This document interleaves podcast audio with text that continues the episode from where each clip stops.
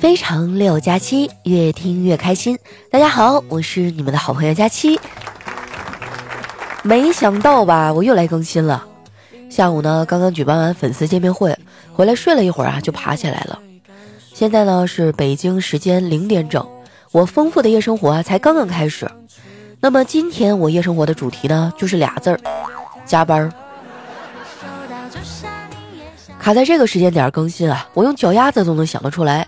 你们这帮夜猫子啊，肯定是在疯狂的买买买，不过也没有关系啊，反正你们血拼结束以后呢，还是要回来听我节目睡觉的嘛。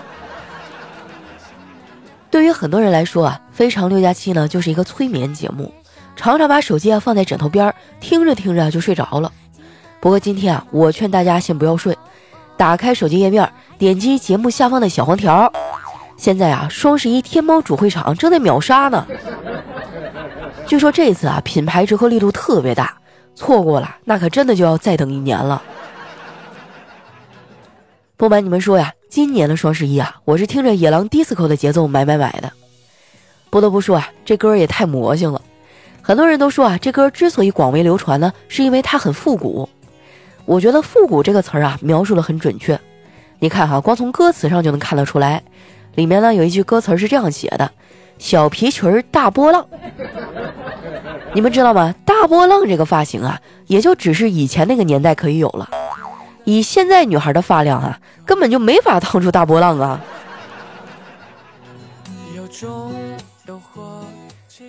这个双十一过完啊，我恐怕又要吃土了。我周围的小伙伴也好不到哪儿去，大家都是精致的穷人，天天嚷嚷着还要发家致富。不过呢，我们为了致富啊，做过最努力的事儿，就是每天啊挑个十条八条的抽奖微博，啊一口气儿转发了，然后等待着一夜暴富。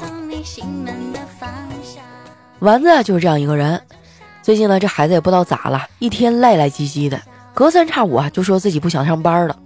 最关键的是呢，他还一点都不避讳，领导在的时候他也这么说。后来呢，我们领导实在听不下去了，就找他谈心。他说：“丸子呀。”你这天天这么消极是要干啥呀？都十一月份了还不努力，你也不想想，不赚钱这个冬天怎么过呀？猪肉三四十一斤，排骨已经六七十了，香肠还灌不灌呢？腊肉上哪儿搞去？你让萝卜跟谁炖呢？粉条子怎么想？青椒还有灵魂吗？那腌好的梅干菜往哪儿扣啊？老说不想上班，啥家庭啊？难道你家里有猪啊？不愧是领导啊！这丸子被他说的一愣一愣的，沉默了好一会儿啊，才回过味儿来，然后支支吾吾的说：“领导，您说的这些我都知道，可是，在职场上混也太难了吧？能力差会被看不起，能力强又会被排挤，我都不知道自己该努力还是应该放弃了。”领导啊，拍拍丸子的肩膀说：“当你强大的时候啊，只有不如你的人才讨厌你。”如果你太差劲儿啊，连你自己都讨厌你自己呀！我说的对吧，年轻人，还是得好好努力呀！嚯，这鸡汤熬的真香。不过丸子呢，确实吃这一套。领导找他谈完啊，他立马就跟打了鸡血一样开始努力了。这么看来，丸子果然还是个小孩啊，闹脾气了哄哄就好了。说到哄小孩呢，我爸啊算是宗师级别了。他之前啊在工厂里上班。有一次呢，打电话抓同事啊来厂子里加班，同事十岁的小儿子接的电话，接通以后呢，就听那边奶声奶气的说：“我爸不在。”我爹呢就装作惊慌的说：“哎呀，真的吗？那可糟了，单位啊发了好多冰棒，你爸不来拿就化了。”十分钟以后，那小孩啊就压着他爸过来了。这么多年过去了，我也没遇到啊在这方面比我爸厉害的人。我观察过，到现在为止，大家逗小孩呢还是那几个问题，啊，是爸爸更疼你还是妈妈更疼你啊？我小的时候呢，就有人问过我这个问题，当时呢，我是用场景再现的方法回答他们的。我说：“叔叔阿姨，你们听我讲完我的故事就知道答案了。那是一个星期天，我爸我妈带我去商场玩，路过玩具店，我看到了喜欢的玩具，然后就赖在那儿不走了。我先是缠着我爸。”要他给我买，我爸不肯买，我又缠着我妈，我妈也不给买，不过我并没有就此放弃，而是不停的哭闹，还躺在地上撒泼打滚儿。最后，我发现还是我爸打我比较疼。如今我长大了，开始自己赚钱了。现在的我，想买啥就买啥，暂时买不起的呢，还可以分期付款。但是除了这点，大人的世界啊，真没什么好的了。我也开始慢慢理解啊，当年我爸妈的苦楚。工作以后，我才发现。赚钱真的太难了，不知道我爸妈哪来那么多钱把我养这么大，还买得起房，太牛了！我以后啊都不想生孩子，我不舍得养他，我觉得我自己都不够花呢。我爸妈当年要是没我啊，可能早就发大财了。老头老太太啊，这辈子为了我付出了太多，所以这个双十一呢，我打算多给老两口买点东西，但是苦于手速太慢啊，好多想买的东西啊都没有抢到。还好啊，天猫主会场呢还有最后的秒杀机会。说实话，今年的双十一，天猫品牌的折扣力度还是很大的。在这儿呢，我想劝那些想要省钱的人，赶紧点开节目下方的小黄条，去天猫的主会场看一看，没准儿就能抢到好东西呢。都说双十一啊是女人的战场，我看小黑这两天啊也没闲着，只不过他不是在上网购物，而是天天在大街上晃荡。还说啊，最近很多妹子啊都开始跟他搭讪了，他觉得自己的春天就要来了。我看他这样，就提醒他：“黑哥，这些都是假象。是啊你走在路上，是会有女孩害羞着脸，或者扭捏，或者大方的找你要微信。但是啊，你不要怀疑自己的颜值，以为自己从此走向了人生巅峰。他们可能啊，就只是想让你帮忙淘宝盖一下楼。”小黑啊，冲我翻了个大白眼儿。盖楼怎么了？这也是我跟姑娘交流的一种方式啊！我这个人呢，最善于淘宝了。从小啊，我就是个淘宝的小能手。我十岁的时候啊，就在院子里挖到金银财宝，结果打开一看，发现里面都是现代的钱。那么多钱，我也不敢花呀，就把他们都交给了我妈。然后就被我爸狠狠的揍了一顿。小黑顿了顿啊，接着说。那时候啊，我就领悟到了“女人是祸水”这个道理啊，尤其是漂亮的女孩，真的会给人带来麻烦。上大学的时候啊，我跟我们寝室长关系比较好。有一次呢，我俩一块逛街，前面有个身材特别棒的姑娘，我们寝室长啊就偷偷跟我说：“小黑，你去拍一下她，然后咱们俩就跑。”我当时觉得挺好玩啊，于是就上去啊，狠狠地拍了那姑娘一下。回来呀，刚准备跑，就被我那哥们儿从后面一个大飞脚。踹出去好几米远，紧接着他就大义凛然去安慰那姑娘了。如今毕业这么多年了，我依然是条单身狗，人家的孩子呀都能打酱油了。我说黑哥啊，我真的非常同情你，但是我却忍不住想笑啊。小黑瞪了我一眼说：“哎，我到现在也想不通啊，那美女到底看上我哥们啥了？人长得一般，还是一个超级大近视，七八百度那种。”上学那会儿啊，有一天晚上熄灯以后，我睡不着，就在床头上偷偷的抽烟，被这家伙看到了。第二天一大早，他就把我给戳醒了，然后说：“兄弟啊，你得去医院看看呐！我昨天晚上看到你啊，磨牙都磨出火星子来了。”我觉得小黑啊，应该珍惜他们之间这段友情。这个时代不确定性这么多，老了以后啊，真不见得能有一个老伴儿陪在我们的身边。陪我们终老的很有可能啊，就是我们最好的朋友。我现在呢，已经开始在我的朋友圈里啊建立养老互助组了。大家要是都孤独终老啊，那将来就一起去养老院。现在很多人啊对养老院有偏见，我觉得吧，养老院呢肯定会越来越好的。未来的养老院呢，应该不会像现在这样，可能它就更像一个大网吧，老年人啊天天在里面打游戏、看剧哈，或者是网聊。不是我危言耸听啊，这种情况呢很有可能发生。这两年啊，离婚率持续升高，结婚率呢却连年下降。现在的年轻人都不想恋爱了，他们为恋爱做过最努力的事儿，就是在现实里啊拒绝所有男生的搭讪，在网络上呢却每天都为着小哥哥动心。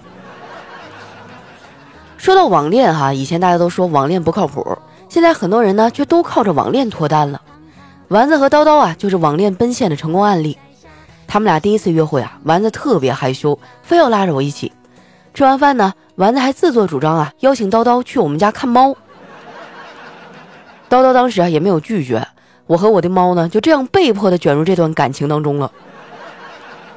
不过叨叨啊也是挺厉害的，他来我家第一眼看到我的猫啊，就跟我说：“你这个是个公猫吧？”我说：“哎，你怎么看一眼就知道是公是母啊？”他指着猫说：“因为它有胡子呀。”哇，六六六六六啊！这个脑回路跟丸子真是太搭了。不过说句良心话呀，叨叨这人呢还是不错的。他和丸子在一起之后啊，专门买一辆车，就是为了接丸子上下班。只不过呢，叨叨有一个习惯啊，就是丸子不在的时候，他开车速度特别猛。只要丸子在车上，他就会小心翼翼的，不敢开太快。丸子发现这一点以后啊，一脸幸福的说：“亲爱的，没想到你这么在乎我呀。”叨叨啊，看了他一眼，说：“你在车上，我哪敢开太快呀？惯性太大，我怕刹不住车呀。”哇，真的是太扎心了。不过我估摸着啊，此时此刻，丸子的购物车呀，应该也快刹不住车了。这个呀，就是叨叨嘴欠的代价。现在啊，点击节目下方的小黄条，就能直接进入天猫双十一主会场了。这是最后的秒杀机会啊！听说折扣力度特别大。反正我是准备录完节目呢，上去看一看啊。万一我喜欢的东西恰好被我捡个漏呢？废话不多说啊，赶快点击小黄条吧。酒喝够了成仙，七窍都生烟，摆点龙门阵，节子真是你撩百万江山，撩百万老板把板凳往后头站。你看雨都下到山的山的山。一段音乐，欢迎回来啊。哎呀，我这个嗓子真是没治了。这几天啊，这是什么招都用了，什么吃药啊、打针呐、含片啊、口服液、喷雾啊，就是不好使。不过好在啊，明天我的出差就结束了，可以回家了。我要回家找妈妈。哎，我记得小的时候，每一次生病啊，我妈就给我买好吃的，然后还会带我去那个儿童公园玩我最喜欢的蹦蹦床。小孩子嘛，就玩心大，上去一顿蹦，蹦得满头大汗，回头就好了。哎呀，你们一定要注意身体啊，千万别感冒了。出门的时候多穿点啊，然后常用的那种药啊都揣兜里。瞅情况不对哈，马上就吃上。太遭罪了，真的。来，接下来时间啊，看一下我们上期的留言。首先这位呢叫大猪集团指挥官。他说：“天道酬勤，佳期最行，不吹不瞎讲，佳期就是棒。”嗯，这条不错哈。晚上下班了过来领盒饭的时候，给你加个鸡腿。下面呢叫全网正经人，他说：“饺子要吃烫烫的，老婆要娶胖胖的。”佳期，你知道吗？你跟我的梦中情人相似度近乎百分之五十了。你的意思是我还不够胖啊？争取养到二百斤就可以出栏了。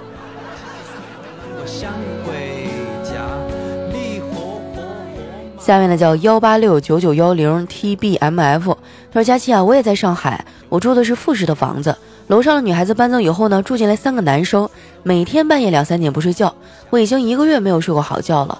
房东一直拖着我说让他们搬走，但是一直都不搬走，我现在好崩溃啊！走吧，不退我押金，而且呢，我去看了一下房子，最近是淡季，没有什么合适的房源，而且这个房子离我公司很近，各方面都比较好。不走吧，我真的受不了。你说我该怎么办呢？好想哭啊！这个事儿，我觉得你就跟那几个男生就坦诚的聊一聊嘛。大家都出来打工的也不容易，晚上好不容易能休息，你们能不能稍微的放小点音量啊？或者采取一些物理办法，买个耳塞呀，降噪耳机。如果你跟房东持续沟通啊，也没有结果，并且楼上的这个房客依然我行我素的话。那我建议你啊，就还是搬了吧。谁遭罪谁知道啊？其实我觉得在上海啊，真的就是被二房东坑是一件很正常的事情。希望你下一次能找到一个比较靠谱的房子啊。嗯，下面呢叫月竹，他说自从爸妈会玩微信以后啊，我不矫情了，不伤感了，不秀恩爱了，不穿暴露的衣服拍照片了，整个人哈都充满了正能量。可不是嘛！自从我妈关注了我的微博啊，我都很少在半夜发朋友圈了。生怕被她抓住啊！我跟她说：“妈，我睡了以后，然后又在网上蹦跶的身影。”下面呢叫肖小姑娘，她说在朋友圈里发了一条：“能告诉我你们的被子是多少斤的吗？为什么我关着门、关着窗，温度十八度，盖着八斤的被子还觉得冷啊？”我妈哈马上跑过来，啪给我一巴掌，说：“别人冬天都有人抱着取暖，就你这圣人，你还好意思说冷？”然后我就默默的把那个朋友圈给删了。也许吧，两个人拥抱是最好的取暖方式啊，但是就是有点费肾呢。看一下我们的下月叫花开一夏，这佳琪佳琪啊，有个朋友在追我，但是比我小，我妈给我俩算了，说我俩命不合，不让我跟他谈，但是我对他感觉还挺好。佳琪啊，我该怎么办啊？你妈找谁给你算的呀？现在都九零一二年了，还信这个？我天！嗯，如果说他是性格方面哈，或者是其他的这个硬件方面有缺陷的话，我觉得妈妈这么说也没毛病。如果仅仅是比你小一点的话，我觉得不是问题啊。现在姐姐恋可多了，呃，但是也不要差距太大哈。你要说差个十来岁的话，那有点夸张。反正我觉得，呃，三岁呀，甚至到五岁都是可以接受的。你妈妈可能是觉得他男孩子本来就晚熟，然后呢。可能还不太懂得什么叫责任和担当，他不能好好的照顾你。你跟你男朋友好好谈一谈啊，如果能让你妈妈打消这方面的顾虑，那我觉得你俩以后处下去是没有问题的。啊，不管怎么说，妈妈这关还是要过的嘛。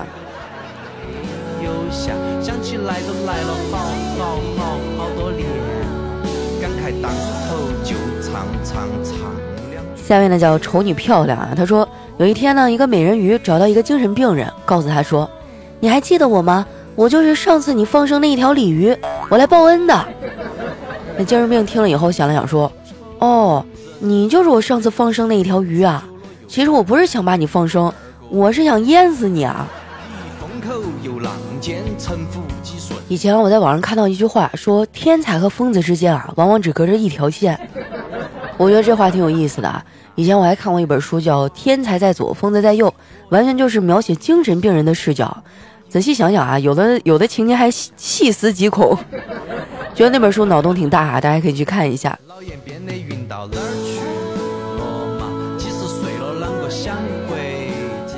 下面呢叫嘉轩爸，他说这辈子我看过很多电影，印象最深的啊就是前两天去电影院看了一场《以后的我们》，看完以后我就哭了，因为啊，我一出电影院发现我电瓶车丢了。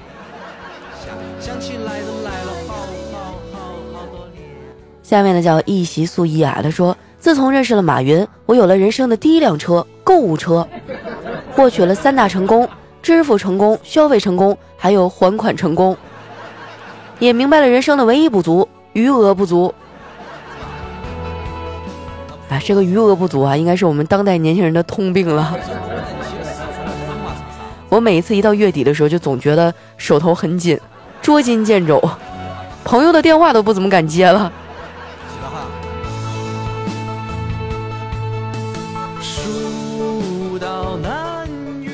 下面呢叫佳期家的 QQ 心，他说大年三十啊，小明的爸爸呢挂年画，叫小明从后面看一下是不是挂在正中央了。他就叮嘱小明，要是挂高了呢，你就说发财；挂低了就说健康。然后当他把那个画挂好以后，小明看了一下啊，觉得前后左右正好，就和他爸讲：“爸，既不发财也不健康。”哎呀，呸呸呸！这大过年的啊，怪不得小明一直毕不了业。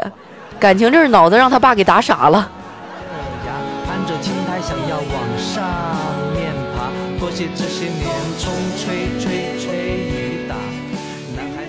下面呢叫怼怼是仙女啊，她说昨天下午呢，我在小区楼下和大爷聊天儿，大爷说说你和大妈的故事吧。大爷说，我也不知道你大妈当初怎么看上我的呀。记得那年买完菜路过一家黄金首饰店，我当时就想进去凑凑热闹。正好你大妈是那儿的销售员儿，然后我就问了一句：“这个多少钱一斤呢？”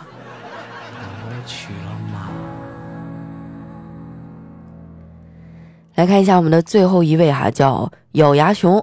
他说有一天啊，老王说了：“哎呀妈，气死我了！小李竟然打我的儿子！兄弟，你给我出个主意，找个什么样的理由报复他？”然后哥们儿说：“这还用理由啊？你直接告诉他。”他打你儿子就不行。老王说：“嗯，这不好吧？他一直以为那是他亲生的。”哇，这要是改编成电视剧哈，最起码能拍五十集。好了，那今天留言就先分享到这儿了。喜欢我的朋友呢，记得关注我的新浪微博和公众微信，搜索主播佳期。如果呢你也想在双十一买买买的话，赶紧点击我们节目下方的小黄条啊，就可以进入到我们双十一天猫的主会场秒杀了。那咱们今天的节目就先到这儿了，我们下期再见。老眼变得晕到哪儿去？